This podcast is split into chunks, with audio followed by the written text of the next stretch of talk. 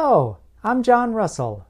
So far in this series, we have talked about the vowel sounds of American English and the consonant sounds of American English. But we have not yet specifically talked about an unusual sound that you have heard in almost every episode. Every time I greet you to the show, I say the following word. Hello. Hello. Is it me you're looking for? Today, let's explore the sound at the beginning of this common, everyday word. H. When you produce H, you breathe out. In general, your lips and tongue take whatever position is required to produce the vowel sound after it. In other words, H is a bit different depending on the nature of the following vowel.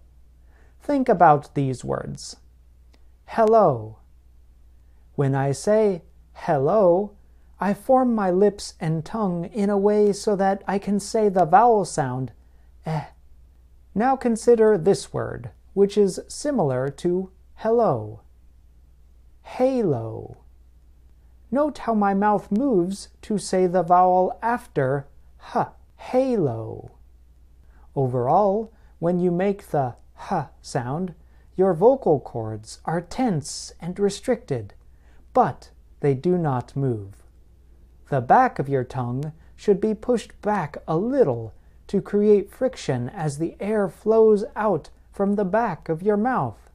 While speakers of some kinds of English drop the H sound in some words, I would recommend pronouncing the H fully and clearly. So when you practice making the sound, be sure to pay careful attention to how you say the following vowel sounds as well. That's all for today. Keep up the good work.